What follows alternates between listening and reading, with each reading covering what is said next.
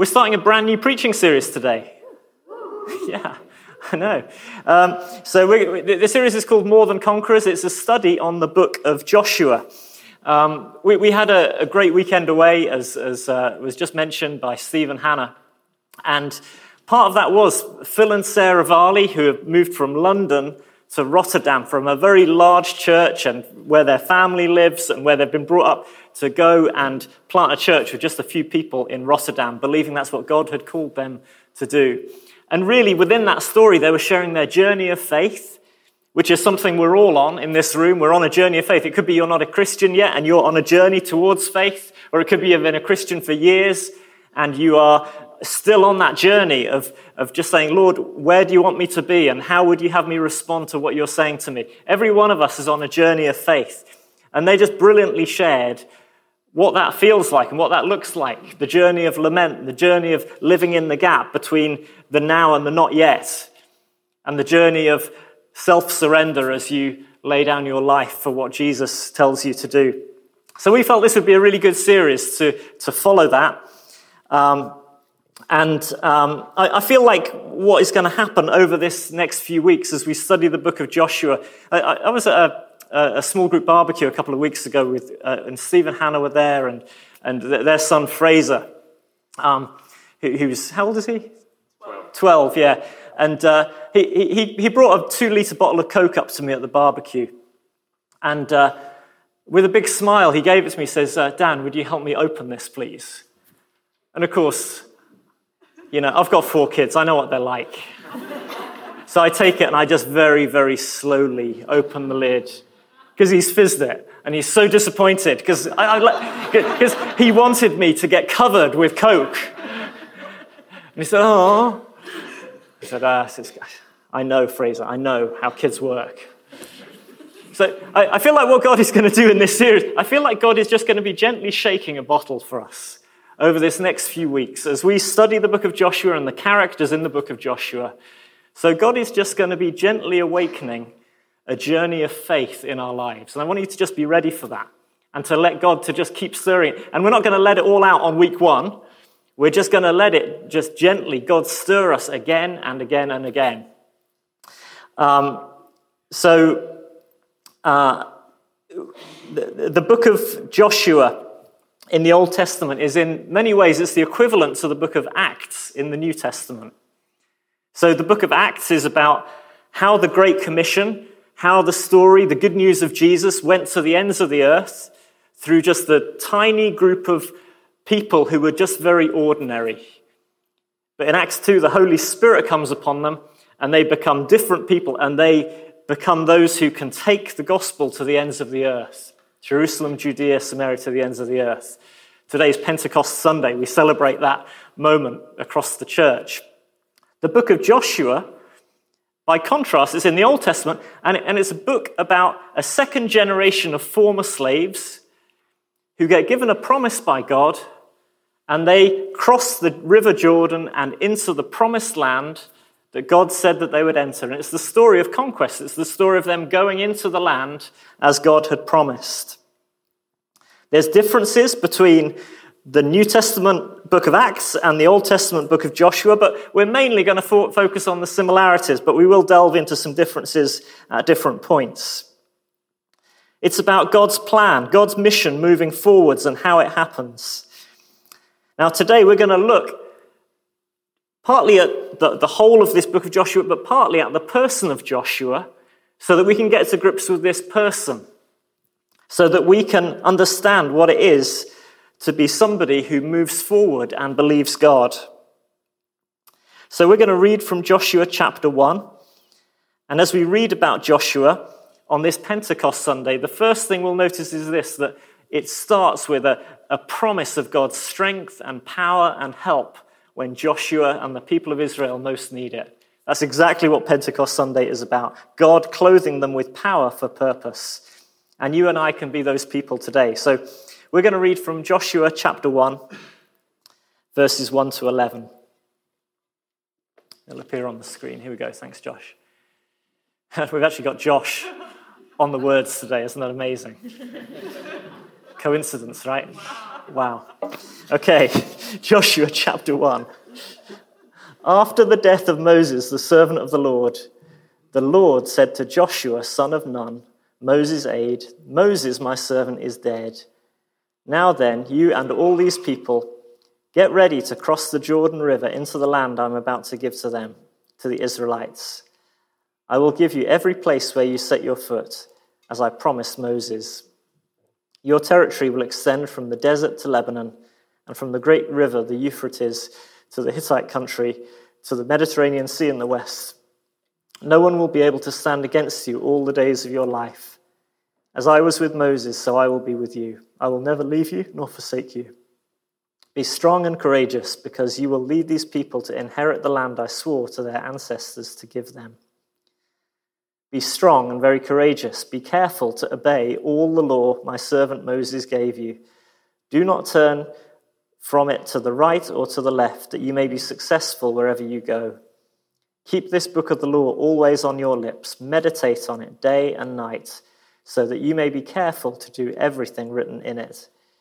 Then you will be prosperous and successful. Have I not commanded you? Be strong and courageous. Do not be afraid. Do not be discouraged, for the Lord your God will be with you wherever you go. So Joshua ordered the officers, officers of the people go through the camp and tell the people, Get your provisions ready. Three days from now, you will cross the Jordan here to go in and take possession of the land the Lord your God is giving you for your own. So, the book of Joshua has three main themes. And if you were a Jew, you would have uh, you would have read this literature and you would have understood it to be kind of semi prophetic in its writing, in that it's not just a history book in the Old Testament. It's not just somebody telling a story of how the conquest happened. It's telling a story of what God was doing in the midst of that. So it would instruct future generations on how God works in human history to bring about his purpose. And these are the three themes that we look at and we understand as we read the book of Joshua. The first is this it's the story of God working, it's God's work. So, chapter 1, verse 2 get ready, uh, you and all these people, get ready to cross the Jordan River into the land I am about to give them and to the Israelites. There's God speaking. If you were to count in these 11 verses how many times God is mentioned, either by name or God speaking, saying I or me or the Lord, it's 14 times in 11 verses. This is a story about God's work from start to finish. In fact, the name Joshua, um, he was renamed by Moses in Numbers 13. His name was Hoshea, and Moses called him Jeshua, Yeshua, which, which his, his name meant save, and Moses said, We're going to call you God saves from now on. In fact, if you fast forward to the New Testament, the, the, the Greek version of the Hebrew name Joshua is Jesus. It's the same name. Uh, he will save his people from their sins. That's Jesus saving. Jesus saves, God saves. Um, Joshua means God saves. So Joshua's own identity in this book is linked with the person of God himself. You know, to be a Christian is to have your identity transformed and changed to make God part of your own identity. Your identity isn't to do with where you were born or who you were born as or what your upbringing was or who your family is. Your identity is first and most discovered in God Himself. And it could be you're not yet a Christian here today. This is where your destiny, this is where your identity begins, right here. The story teaches that our best identity is found when God is with us. To be a Christian is to find your best destiny is found when God is at the center. A long time later, the Apostle Paul wrote to a church in Philippi. And he said this about them. He couldn't see them because he was in prison. And he said, But you know what? I'm pretty confident how this is going to turn out. He says, I'm confident uh, that he who began a good work in you will carry it through to completion until the day of Christ Jesus. It's a story of God working. Salvation, your life is a story of God working, God bringing things about. more than it is about your journey and your self effort. Here's the second theme of the book of Joshua. So it's God working. Okay, here's the second theme it's God's promise. Uh, Joshua 1, verse 3 that we read I will give you every place where you set your foot, as I promised Moses. He refers back to the promise that God gave Moses at the beginning of Numbers and Deuteronomy. And if you were actually to look at the promise God gave Moses, that was just a repeat of what he'd already said to Abraham back in Genesis, a promise of this land being entered into and belonging to his descendants. The book is about a promise coming to pass. Uh, at the end of uh, the book of Genesis, um, Joseph, who is in Egypt, he's, he's uh, do you remember he, he got put in prison in Egypt and he became the savior of Egypt? And he, at the end, he dies there and he says to his brothers, he says, When I die, he says, I want you to take my bones and take them back to where my father lived, back to um, Canaan. He says, I'm about to die, but God will surely come to your aid and take you up out of this land to the land he promised on oath to Abraham, Isaac, and Jacob. God will surely come to your aid, and you must carry my bones up from this place. At the end of the book of Joshua, that's exactly what they do. They lay, they, they've been carrying Joseph. How, how weird is this? They've been carrying Joseph's bones around for 400 years, waiting to bring him into this land that God had been promising them for hundreds of years. And sometimes we don't understand the timings of God's promises in our life. But we do know this that He has never ever broken one. He never ever will because God does not lie. He's faithful to every promise He makes you and every promise He makes me. To be a Christian is to believe a promise. Jesus says, Whoever believes in me will live even though they die.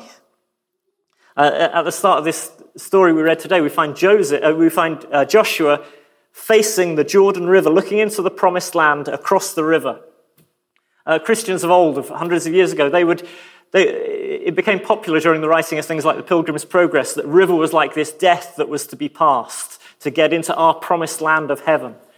And you read hymns sometimes, we sing maybe one or two of them, where it talks about when I uh, tread the, the, the banks of Jordan or the verge of Jordan, uh, may my anxious fears subside, death of death, hell's destruction, land me safe on Canaan's side. It, it's this kind of allegory. Well, well, Jesus, if you believe in Jesus, then your inheritance in heaven is this it's to, it's to be safe with him on the other side of this this thing. No matter what obstacle faces, death is that final enemy that we will all face. But Jesus, the Savior, He leads us through that place and into our promised land of eternal life. But God has made more promises than just our personal salvation. He's promised to build His church and for the gates of hell not to prevail against it. He's also promised His Son, Jesus, in Psalm 2. He says, I will make the ends of the earth your possession, your inheritance. God has promised his son Jesus the nations, and he doesn't lie. He will not break his promise. And in Joshua, we begin to see the unfolding of the promises of God coming to pass. Here's the third theme of the book of Joshua God's requirement. And the requirement is this total commitment total loyalty from the people of God. It says, Be careful to obey all the law my servant Moses gave you. Do not turn from it to the right or to the left, that you may be successful wherever you go. Keep this book of the law always on your lips. Meditate on it day and night, so that you may be careful to do everything written in it. Then you will be prosperous and successful. To be a Christian is to live your life for God, loyal to Jesus, doing what he says, being fully committed to his word, fully dependent on him, and knowing that that's the best kind of life. That's what success looks like for the Christian. It might look like, look like success in the eyes of the world, but for the Christian, it looks like not departing to the left or to the right of what God says. It's to love his word, and it's to know that this book is his word. given to us. And you probably noticed it, but it was quite a startling opening in the chapter. It says, the first thing he says to Joshua, he says, Well, Moses, my servant, is dead. It's the end of an era, it's a new season. But it's also a new model of leadership for the people of God at this point. See, if you just think, well, what are Moses' greatest moments? It's, it's kind of him and the Ten Commandments coming down the mountain. It's Moses and the tent of meeting, Moses and the glory of the Lord. He was a very standalone leader. Joshua stands in contrast to him in that Joshua is about to lead all of God's people into their inheritance. And he's going to get them to do it. In fact, the first thing he's going to do is he's going to get some priests and tell them to go and stand in a river. He says it's going to look like they're leading it. At another time, he's going to uh, tell some trumpeters to go and make some noise around Jericho. That it's going to look like they're leading it. Behind it all, he is releasing leadership. Moses was such a key figure. For this generation of Israelites, he's the only leader they had ever known. We have a, an assumption which at some point in our life proves false to us, which is this that the key figures in our life will always be there for us. If you've been around a while, you will know that those things change. God changes the season. Sometimes with people we've relied on, may die and go to be with him, or they might move away, or the relationships change. Sometimes those people disappoint us. But it helps us to know that right at the start of this story, this was God's plan all along for a transition of leadership so that the people of God could enter the land. Uh, in Ephesians chapter 4, it, it, uh, Joshua pictures something of what New Testament leadership is meant to look like. Which in Ephesians 4, it says, God gave some to be apostles, some to be prophets, some to be pastors and teachers, some to be evangelists, so that God's people would be equipped for works of service. The whole point of the book of Joshua is for the people of God to enter the land God has promised them. The whole point in the New Testament of the Great Commission isn't for a few people a few gifted ones to do some preaching up the front, but is for every member, every believer to be equipped and released to do the works of ministry. So it's God's work, it's God's promise fulfilled, and it's God's requirement for total loyalty. So, three questions that, that the reader of Joshua must ask themselves is this Will they trust God's initiative and work on their behalf? Secondly, will they believe what he has said? And thirdly, will they give themselves fully to him? And that's the question we must ask ourselves as followers of Jesus, too. Will we trust God's work? Will we believe what he has said? And will we give ourselves fully to him? And it begins at a fast flowing Jordan River in flood, separating them from the land of promise. Now, I love how this bit finishes in, in the bit we read today, where Joshua says these rousing words. It's kind of inspiring. He says, Three days from now, they've been waiting in the desert for 40 years. And he now says these amazing words. He says, Three days from now, get yourselves ready. We are crossing the river.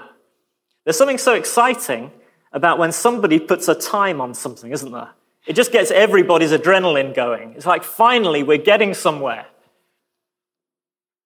Perhaps you're going on holiday soon. You know, you, if, you're preparing your kids or, or, or, somebody else to go on holiday, perhaps you're saying, you know, three weeks from now, and you're counting down the days in preparation. You're getting ready. It kind of increases the sense of excitement. Well, three days from now, they're going to cross the Jordan. Now, I think it's kind of true in the Christian life that we read verses like this today, and we think, you know what, I'm, I'm waiting on some answers from God. I'm, I'm, waiting for some breakthrough on some significant things. I'm needing some direction. I'm needing to know uh, what my next job's going to be. I need to know what my career is going to be. I need to know which house I'm going to buy. I need to know who I'm going to marry or if I'm going to marry. I need to know how many kids to have. And we usually approach those kind of big decisions like this, don't we? We kind of say, Lord, I, I kind of need to know by Tuesday lunchtime, please. And we read these verses and say, well, yeah, I mean, God, three days from now. And we miss the narrative of, of the, the character of Joshua and the, and the story of Joshua to understand, well, this was like a final moment in a massive process of preparation that had happened in Joshua's life.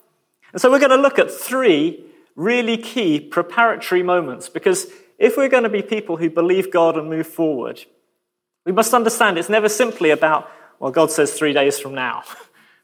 It's actually about us having lives that are fully responsive to Him and us learning lessons of faith throughout all of our lives. And there's three lessons that, uh, that Joshua learns.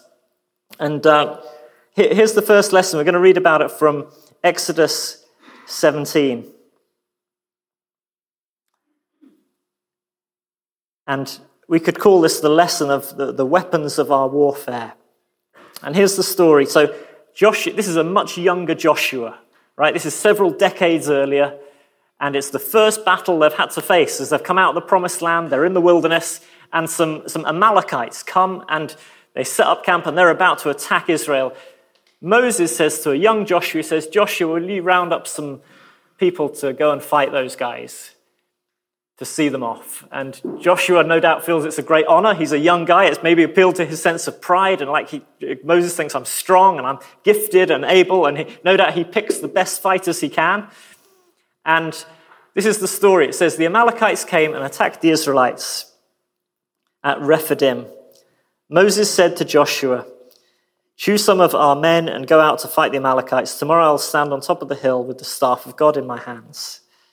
So Joshua fought the Amalekites as Moses had ordered, and Moses, Aaron, and Hur went to the top of the hill.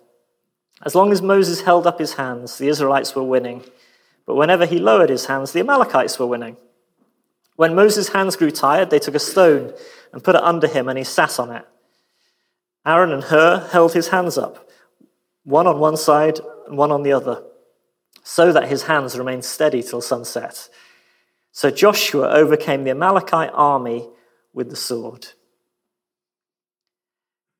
So there's some strange goings on in this battle. I expect Joshua didn't fully understand what was going on for a little while because it looked like at the start of the battle it was going to be a rout. Here's Joshua with his sword, and he's just going, and the Amalekites, they're just going backwards all the time. And he looks up at the hill and he sees Moses. Moses is cheering him on. Moses' hands in the air like this. He says, Go, Joshua, amazing. And Joshua thinks, I'm doing so well. Moses is so pleased with me. And then, and then things go backwards. And the Amalekites start going the other. And you think, what, what is going on? And he glances up at Moses, and Moses is hands down. He says, oh no. What, what, what, what's Moses doing? And then he sees a couple of guys lifting Moses' hands in the air. He thinks, what is going on up there? And then he starts winning the battle again. There's a penny that drops during this battle that Joshua realizes that he might be a gifted soldier, but he will never win battles unless somebody else is acting on his behalf. And that person is, is Moses. When Moses lifts his hands, he's praying. That's what he's doing. That's what, what, Israeli men would do to, to pray. They'd lift their hands. And when Moses said, Oh, I just can't keep my hands lifted up like this, I'm an old man, some, some guy said, Well, I'll lift your hands for you. Prayer was so important. The New Testament says, Though we live in the world, we do not wage war as the world does. The weapons we fight with are not the weapons of the world. On the contrary, they have divine power to demolish strongholds. If we're going to be people of Joshua, who are, like Joshua, who are able to walk into the land that God is calling us into, if we're going to be those who live lives of faith and enter into the promises God has for us individually and as a church, we must be those who realize that our dependence is on the weapons we fight with are not the weapons that we might assume. It's not human logic. It's not human wisdom. It's the power of God. Uh, a, a, brilliant prayer filled leader by the name of Jim Cymbala made this comment on the early church. He said, They had this instinct. When in trouble, pray.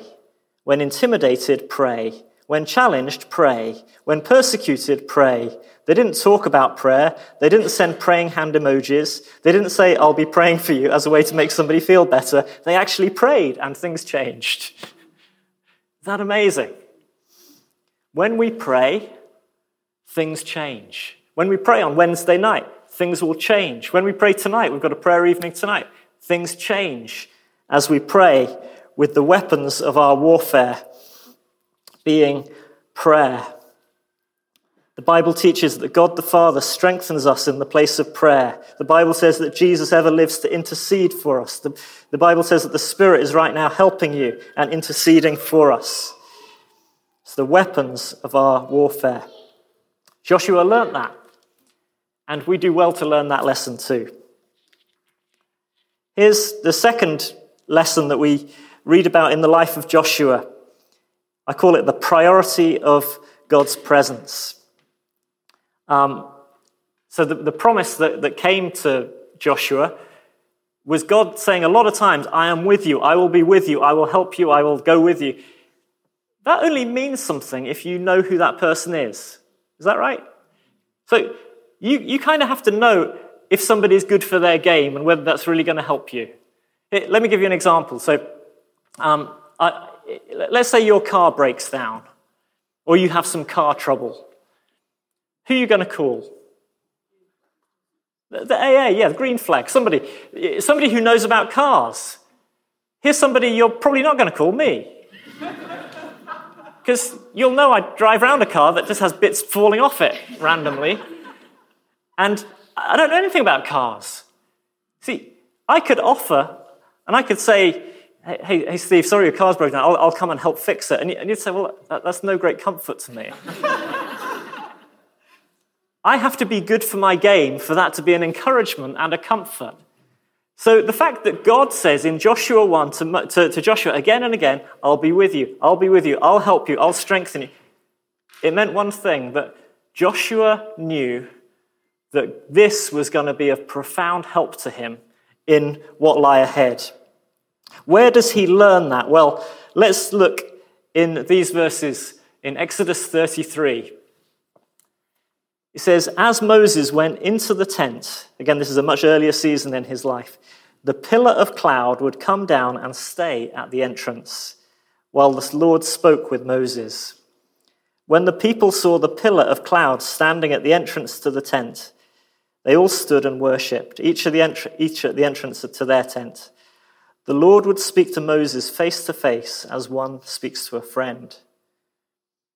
Then Moses, I'm just going to say it again, it's amazing, isn't it? The Lord would speak to Moses face to face as one speaks to a friend. And then Moses would return to the camp, but his young aide Joshua, son of Nun, didn't leave the tent. There's sort of two people in this story, two groups of people. One is a group of observers who, who just seem to enjoy the moment of watching God meeting with somebody else. And they're there and it causes them to worship, and they're like, Isn't that amazing what God's doing with that person, Moses? And then there's somebody else who just has a much closer understanding, and it's this guy, Joshua. And he's there in the tent and he's watching and he's learning. He's learning what friendship with God looks like. And he's there. Where does he learn the value of God's presence? Well, maybe it's when he overhears Moses saying something to God, like, Lord, when, when God says, I'm not going to go with you, Moses, I'm not going to go with the people of Israel. They've, they've done too much sin, they've gone too far. I'll, I'll make a great nation of you, Moses, but I will not go with this people anymore. And Moses says, Lord, do not send us unless you go with us. Nobody will believe that we belong to you unless you go with us. He understood the value of God's presence because he'd been around Moses and, and, and, and observed that friendship with God.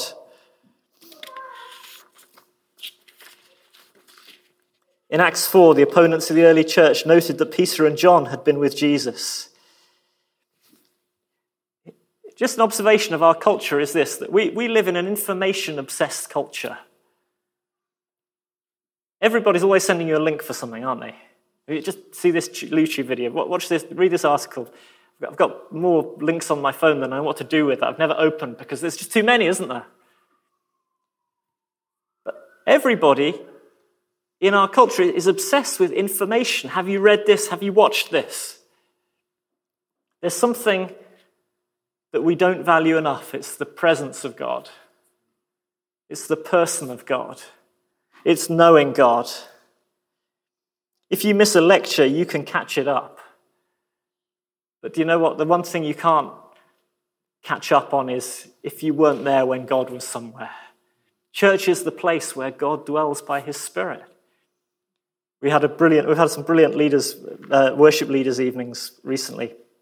And the highlight by far, every time, we've had some great discussion, been really encouraging, all those things with worship leaders and kings. The highlight by far is, is when Dara plays those keys, those notes on the keyboard at the end, and everybody just starts singing. It's like, wow, the Spirit of God came into the room. It was totally amazing.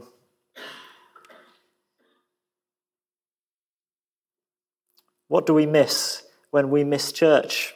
Yeah, we might miss a preach that you could catch up on. You, you, you could miss some songs that you could listen to online. But here's the thing we will definitely miss it's his presence among us. But let me ask you personally as well do you have a place and a time where you enjoy the love of God, where you rest in Him, where you read a few pages or a few verses of Scripture and allow Him to speak to you? I've got a place in my house that I like to sit in Slightly annoyingly, my daughter Evie took it over for her exam leave to make it her study space. But I like to make it my place where I sit. It's the place I associate with meeting with God. Have a place that you go to. It might be your car. It might be out for a walk. It could be, it could be that your house is not a very restful place if you've got young kids and going somewhere else is the place that you meet with God. But have a place where you spend a few minutes alone with Him Here's the third lesson it's the lesson of fearless faith. And um, we'll, we'll read these verses in just a second. But Moses sent a research team into the promised land, uh, 12 spies from the 12 tribes of Israel to report back. And these are the questions they were going to answer. Uh, he says, See what the land is like, whether the people who live there are strong or weak, few or many. What kind of land do they live in? Is it good or bad? What kind of towns do they live in? Are they unwalled or fortified? How is the soil? Is it fertile or poor? Are there trees in it or not? Do your best to bring back some of the fruit of the land. It was the f- season for the first ripe grapes. Um, ten of those spies who were leaders in the nation of Israel, ten of them came back and they were carrying the largest bunch of grapes you could ever find. It took two people to carry it. It was so large on a pole. And this was their report. Ten of them said, The grapes are so big, but the people are even bigger. And the bad news is, we will never, ever enter the land because they will overcome us. Ten out of twelve. Two of them, by the names of Joshua and Caleb, simply said, We should go up and take that land, God will be with us.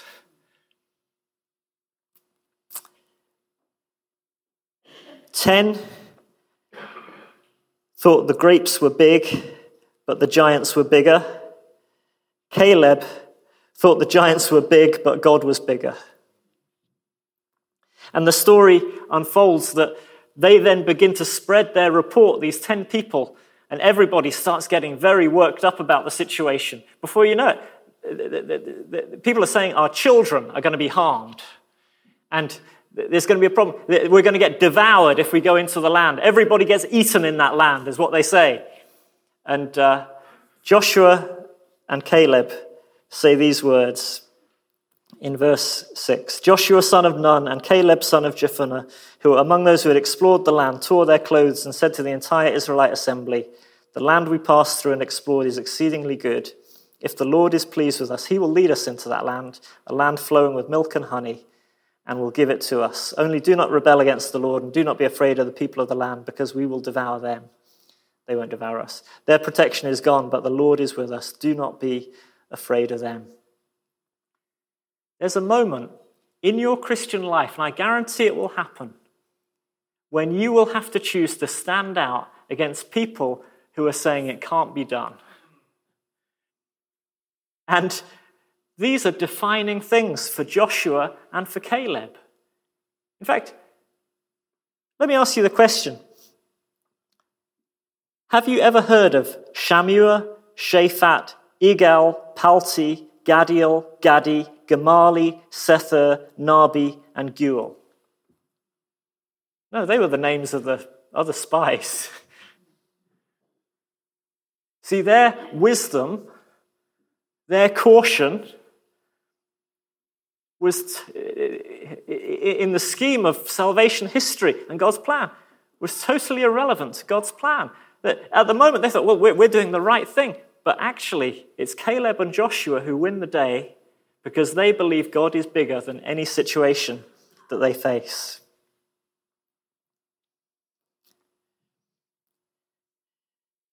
Every journey of faith involves discouragement along the way. The, the sound comes to, to Joshua in, the, in, in Joshua 1 to do not be discouraged. If you're going to follow him, there'll be moments when you feel discouragement. If you're going to be a man or a woman of faith, then it means this that you believe that discouragements aren't the thing that defines you.